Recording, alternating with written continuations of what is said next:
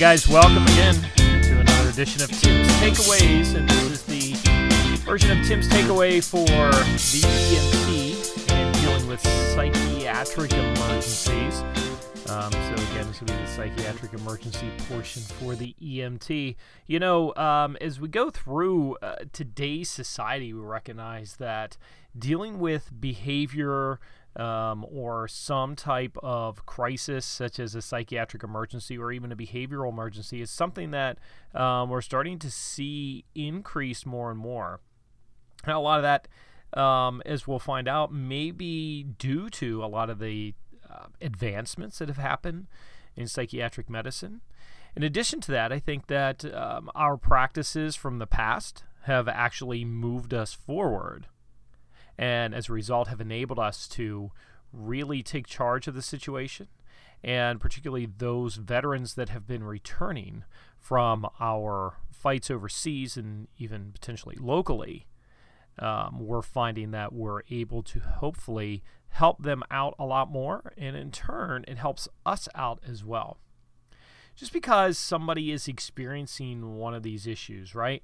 Um, people may end up calling us because of an acute medical situation. Um, and we may identify that with some type of mental illness. It doesn't necessarily mean that that is that they're mental. That always used to be the thing, when, at least when I was growing up.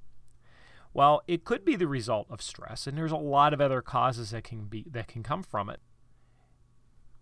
And you know, a lot of times there's myths of what's happening, particularly when people have an emotional crisis. They think that, oh my gosh, I've gone mental. You know, but the reality is this that most people do experience some form of an emotional crisis in their life. And this doesn't mean that everyone, as a result of that, is going to develop some form of mental illness. Really, a lot of times, these things that we take a look at are um, something that's acute, maybe temporary. And we shouldn't jump to conclusions that a patient is mentally ill just because they have some behaviors that we'll identify throughout this whole area. Now, the most common misperception about any form of mental illness is that if you're feeling bad or depressed, well, then you must be sick. But you know what? The reality is this we all have suffered some form of depression at one time in our life or another. Whether or not this was through, you know, death of somebody that you knew, um, it could be somebody who has left, could be uh, the loss of a job, Maybe it was something, uh, you know, through a divorce. These are common triggers that cause individuals to feel bad or depressed, and that is not a bad thing. Um, doesn't mean that you're sick and that you have mental illness. Many people know um, that all individuals, or many people believe that all individuals with mental health disorders are dangerous violent and otherwise they might have to be institutionalized because nobody can handle them. But really, that's only a small part of what we deal with. We may be exposed as EMS providers to more violent patients because of what we are truly seeing. So, this is what truly, by definition, may be us looking at somebody who may be having a behavioral crisis. And as we'll find out, it may not always be related to behavior, um, a mental issue. This may be something that is also a medical issue that is identifying itself as what seems to be a behavioral change, and therefore that's what it gets classified as by a lot of people. But in regards to all this, you know, communication is the key. And I have spoken about this in many of my own classes, saying, you know what, eh, you know, part of a team, and that's what we are as EMS providers, is we are a team. And that means that we have to communicate and we have to be calm. And we use reassuring tones to really help de escalate or lower that situation expectation down. You know, we can't determine what has caused this person to go into a crisis. So we, though, may be able to predict whether or not that person is going to become violent. So that means that we have to be able to start reading what is happening with individuals. So, behavior is what you see of a person's response to the environment. It's basically what their actions are. And sometimes stress becomes overwhelming. And the normal ways in which people really take on this and the way that they cope with it isn't enough. So, therefore, they start to turn to other things. And they may actually withdraw from their friends, they may put themselves in isolation they may turn to drugs and alcohol. And by the way, go back to that withdraw area. You know, somebody that you, even on the job, may have seen that they have always been this outgoing individual and they loved going out with their friends. And now they don't want any part of it. You know, those are things we really need to take a look at. These reactions that we just talked about can be acute or things that can develop over time either way, these are things that are not normal, um, and therefore they're seen as a change, and this is what can create a crisis. Now, this behavior crisis, or as our chapter talks about, a psychiatric emergency, or this subject, um, may involve patients of different ages, from the, the very young to the very old. They could become agitated, they may be violent, they can be uncooperative, or they are truly a danger to themselves and others. And a lot of times, if these patterns of abnormal behavior last for a month or more, it really is something that should be a concern from at least a mental health standpoint. Let's find out what's going on.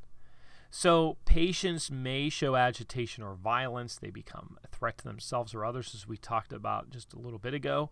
And that's when we really become concerned. But what can we identify? Or what did the caller who's calling us? And by the way, as I'm going through here, I'm saying we because these are things that, as EMS providers, we also need to be able to recognize in ourselves. Mental health disorders are common throughout the United States and they affect millions of people every year.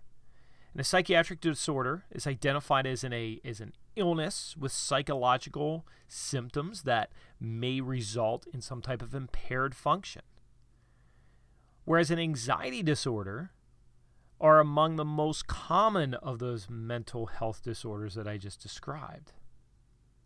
This may be panic attacks, there may be phobias, you know, they're afraid of certain things. And by the way, I'm not talking about just the little normal, um, I don't want to say little normal, I'm not trying to degrade it, but you know, if you're afraid of spiders, that's understandable, but if you've been afraid of spiders all your life, that's that's one thing.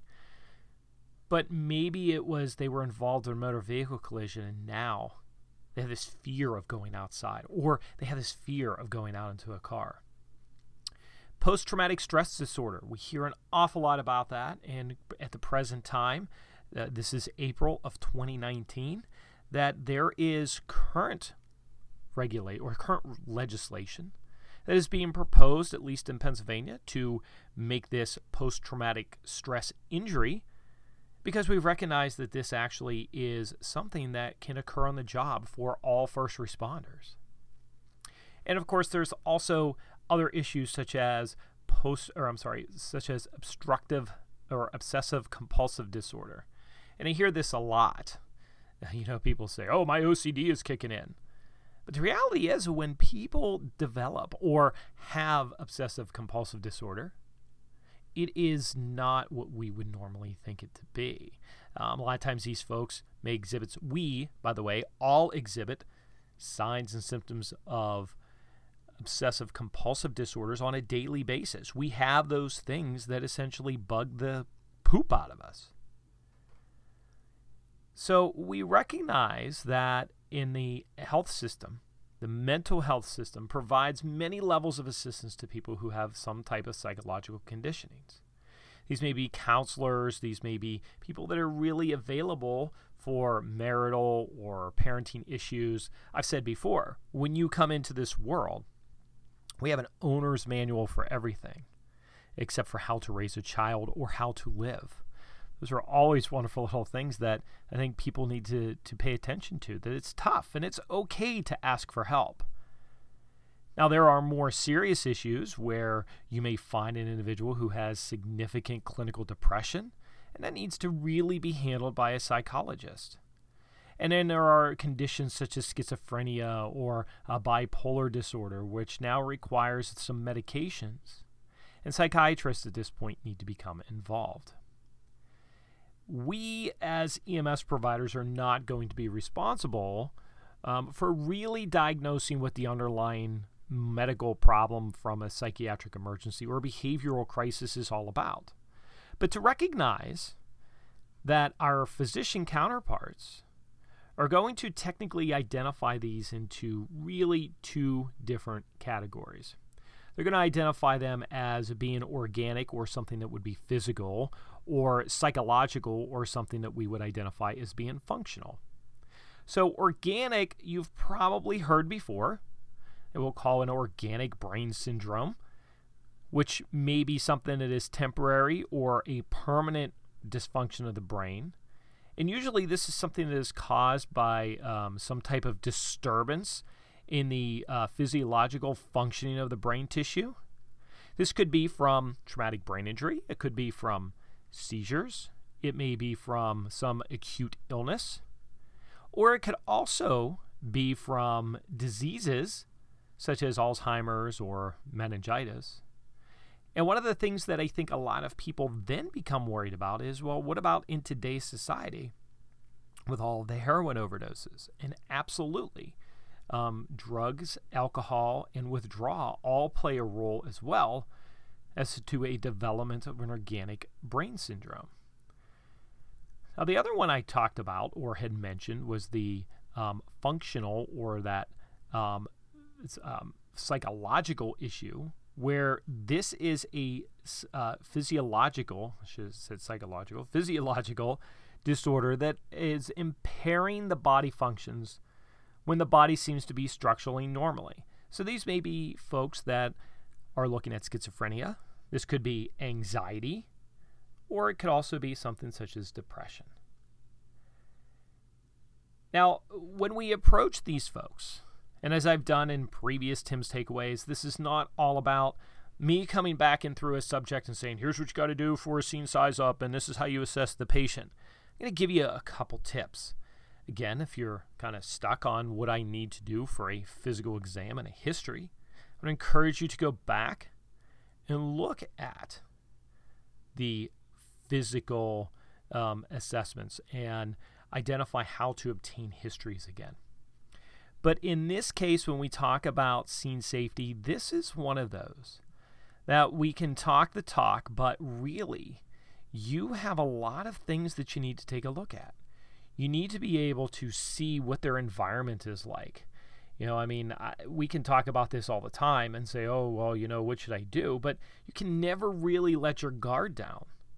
Um, you need to be aware that you're probably, you could potentially be placed into a situation that's going to cause a significant problem. And you need to always make sure that you're going to be able to find your way out. So, what I mean by that is I have been on calls in which, you know, get called for a psychiatric emergency and we're told that there has been a domestic abuse or a domestic situation, I shouldn't say abuse, a domestic situation has occurred. And when we arrive, we find two individuals, one that we cannot see because they happen to be upstairs on the second floor of a house. The other individual is meeting us at the front door and the police are not there yet. And your question is, do I go in? You know, what is the situation that's that's at hand? Um, is it what you have been told? We're jacks of all and masters of none um, is oftentimes what I phrase things to be. We have enough information oftentimes to be dangerous to ourselves as well as to our patients. And I'm not telling you not to go in. I'm not telling you that you should go in, but you have to assess the situation. Is your safety paramount? And if you say yes, then maybe it should be time for you to wait for the police. Because if you walk in and you find that this is somebody who has been beaten or has been murdered, what are you going to do when you find the body and the person who is standing at the door has now shut it and locked you in? just some things to point out. Again, I'm not saying that people with mental disorders, um, all people with mental disorders are going to do things like this, but this gets into your scene safety issues. So we hear of people um, really making sure that um, what's going on with them. Uh, we talk about different things such as psychosis, where a patient has a time in which they are out of touch with reality. And this can really affect people. Um, they live the, the way that they live in their own reality of ideas and feelings. And um, I know a lot of people are probably sitting there saying, well, isn't that most of the things that we see happening today? They live in their own world. Uh, not necessarily, but it is one of those things that, you know, what is their perception of reality? Schizophrenia is another uh, common or a complex disorder that really has not been easy to define or treat. Usually, these symptoms become more prominent or dominant over time and usually occurs during early adulthood. These are folks that develop delusions, hallucinations, they lack a lot of interest in pleasure, and they have a lot of erratic speech. So, you want to make sure that you're not, when you got to deal with these folks, you don't want to argue with them. Don't become emotionally involved. You need to be able to keep that emotional distance and explain to them who you are and what you would like to do. A lot of times, you have to bring people in that the patient trusts. This may be different family members or friends, and you have to be able to allow them to gain the patient's cooperation.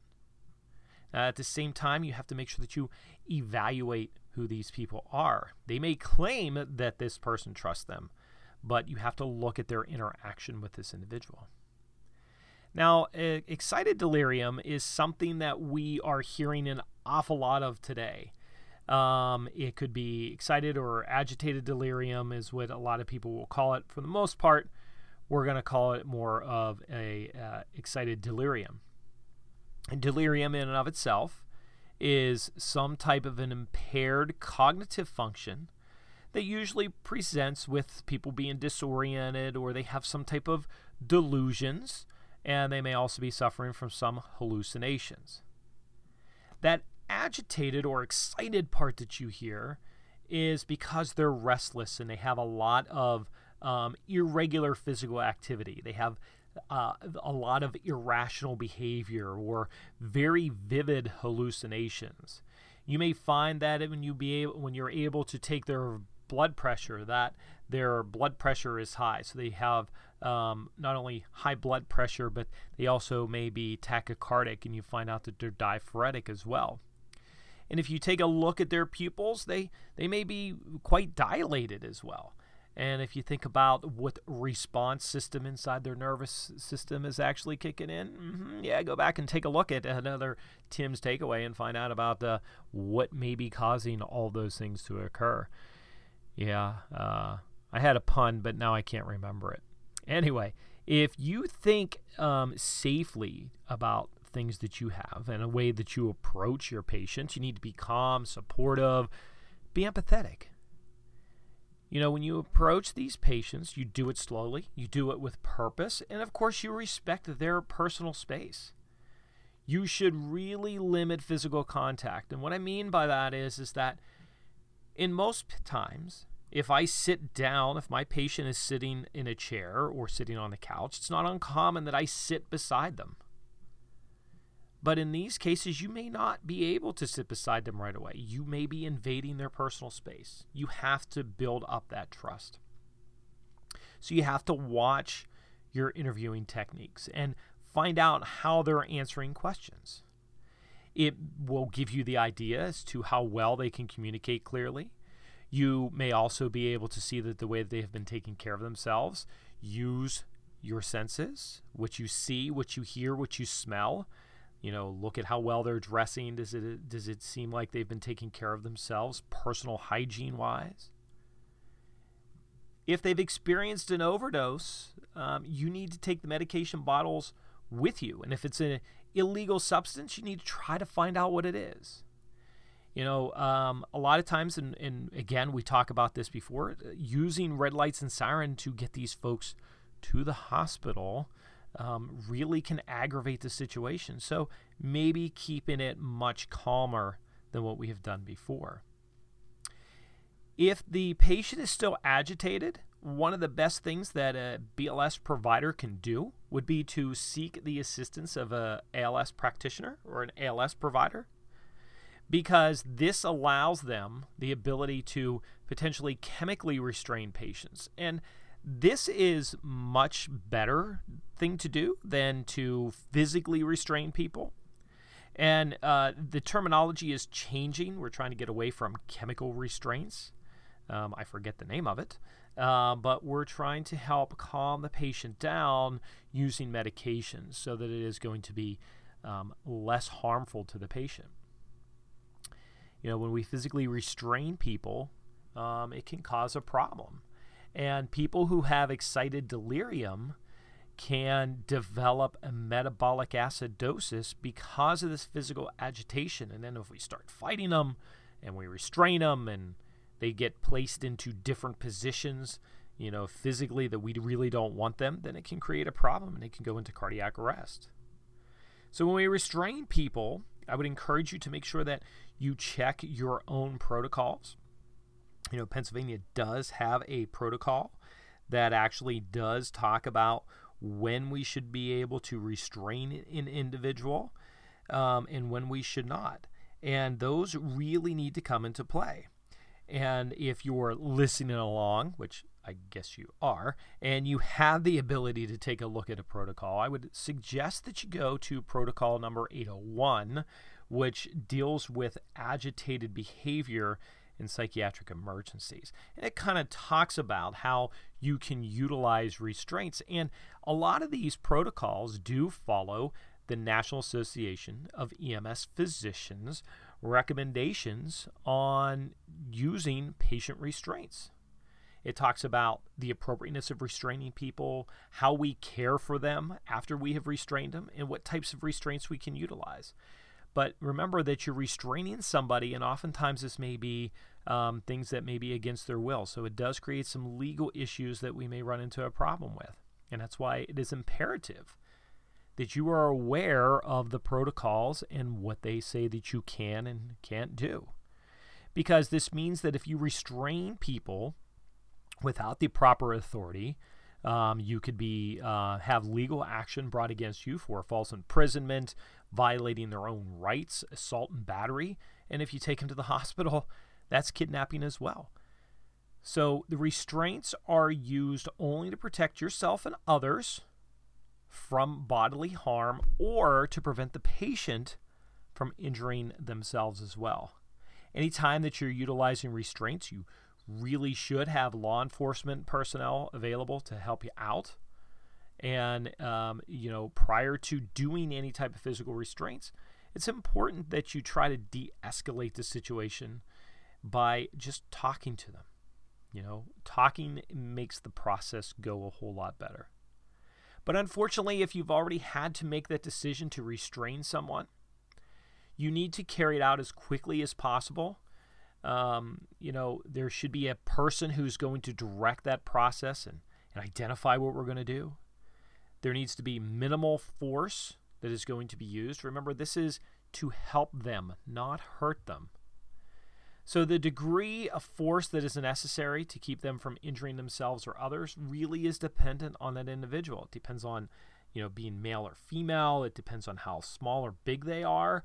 Talks about how strong they may be. And if they're on certain mind altering medications, it may make them even stronger. You know, so we also have to look at the possibility that they may be involved or have overdosed with some medications as well. So you need to make sure that you and your partner talk through throughout this process to make sure that everybody is being respected and that there um, is dignity for all involved.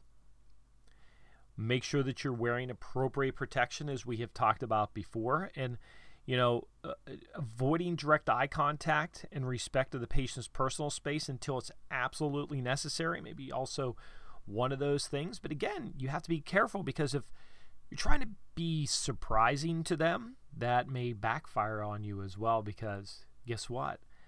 A lot of times they're reading your body language as well. Usually, we like to refer to four point restraints where you're using their arms and both legs. And this is usually the preferred method of restraining people. And this is also something in which you need to make sure that you're keeping an eye on how well they're able to breathe. Now, if a patient who you feel is becoming potentially violent, you know, you need to uh, base a few things uh, uh, um, on your own experience. You know, do they have a history of being having violent behavior?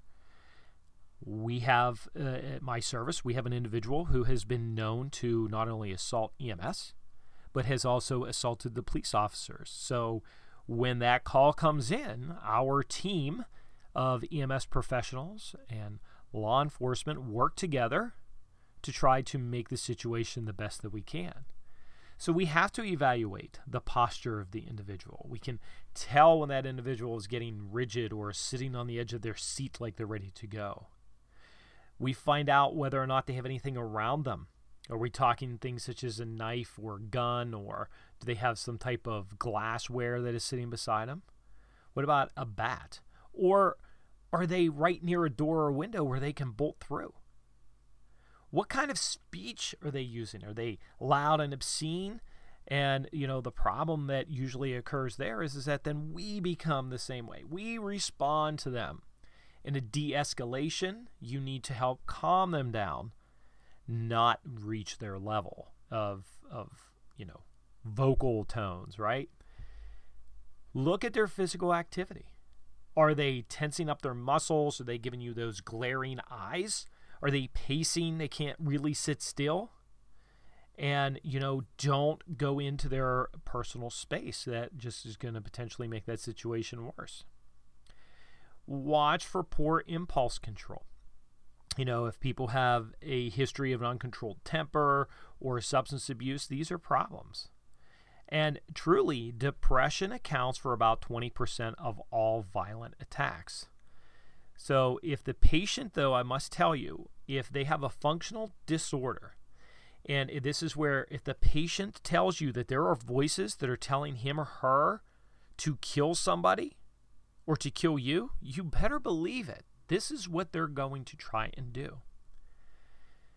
Suicide is one of those things that I think a lot of us don't want to uh, deal with anymore. Um, it used to be a really bad misperception or misconception about what it is. And that people who threaten suicide never commit it, and that could be not further from the truth it's usually an indication that someone is in crisis and they cannot handle something alone and they don't know what to do. So look for those people that are feeling sad or hopeless and they suggest that they're really being depressed about a lot of things. They may appear to be detached from specific situations or have the inability to talk about the future. They don't they can't tell you what the future is going to hold for them or what their plans are going to be if they tell you that they just wish they were dead. These are suggestions of suicide. So you need to look to see if they're in an unsafe environment, if they've had evidence that they're self destructing.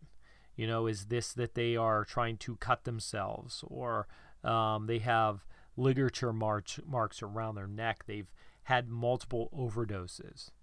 You know, these are things we need to look at. Oftentimes, these things, by the way, they may also be uh, as a result of some type of recent physical or psychological trauma.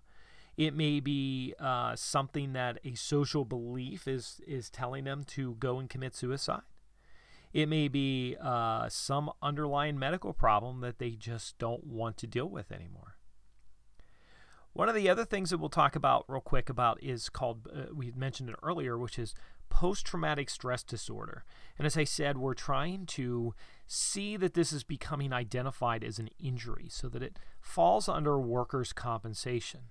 Now, it seems like that is something that is a lot easier to deal with than uh, a disorder, but it does make a big difference because in our own folks, we've recognized that in veterans that they are experiencing an awful lot of problems with PTSD of the things that they have seen. And first responders are the same way. So we have to be able to recognize this. And by the way, it's appearing in almost 10% of the general population. And military personnel, as I said earlier, really have one of those highest incidents of post traumatic stress. They have feelings of helplessness. They have um, feelings that they're, you know, a lot of anxiety and anger. And they may also develop some fear. They may avoid things that remind them of the trauma. They may identify that their heart rate begins to increase and their uh, senses are sharpened and their mental acuity is heightened. It's almost like they have developed that sixth sense of what's going on. Now, disassociated P- PTSD occurs when a person attempts to find an escape from this constant internal distress of a disturbing event. And this puts a lot of these folks at an increased risk of suicide. Um, we recognize that particularly veterans today may develop a variety of physical conditions related to injuries that they've sustained in combat, as well as from some other unfocused pain that may be from a specific body part. They may have traumatic brain injuries, or they may have suffered some type of secondary trauma as a result of an IED explosion, which is an improvised explosive device.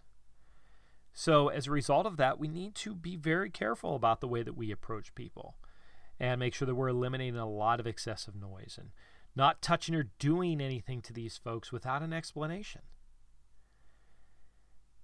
when folks, particularly the combat veterans, are returning, we have to be careful how we use and phrase our questions. Be calm, use a good, firm voice, make sure that you're in charge. But again, you know, you got to have respect for what they have done and respect their personal space. You don't need to put a lot of people in the room to make them feel uncomfortable. The physical restraining of veteran personnel may not be very effective for you because this really can uh, escalate the problem. And by the way, keep in mind that they have been trained and conditioned to actually improvise weapons. Um, so that training that they use to defend us may actually come back to hurt us later on. So you have to be careful about these things. As you can tell, we've talked a lot about the uh, what can you do and what can't you do, and the medical legal aspect of this really is complicated. Um, but once we have determined that an individual has an impaired mental capacity, we have to decide whether or not we need to provide immediate emergency medical care. But whatever you do, do not leave the patient alone and request law enforcement. If law enforcement is with you, it really gives you that advantage of having someone else to help you out. Get consent. You know, implied consent is one of those things that are typically assumed that a patient who is not mentally competent to grant the consent, that's something that we can utilize. But these matters are not always clear cut when it comes to psychiatric emergencies. So, this is why, if you're not sure, you need to speak with the law enforcement personnel that are there, and you may also need to contact medical direction. We do have limited legal authority to force a patient to undergo some type of emergency medical procedure, even when there's no life threatening emergency that exists. Because we're guaranteed that as a competent adult, we have the right to refuse care, even if it is a life threatening injury. So, oftentimes, though, psychiatric cases, if you're attempting to provide life saving appropriate care, even though they don't want it, um, it may you have to make sure that you're erring on the side of caution for the betterment of the patient. And in addition to that, it's one of those areas that you need to make sure that you clearly document what you see with the, with the patient as far as their behavior and anything that they say in regards to potentially a threat is something that you need to mark down in your documentation in quotes. So I think with that, that's going to conclude this edition of Tim's Takeaway on psychiatric emergencies for the EMT. Hope to see you on the next one. Stay safe.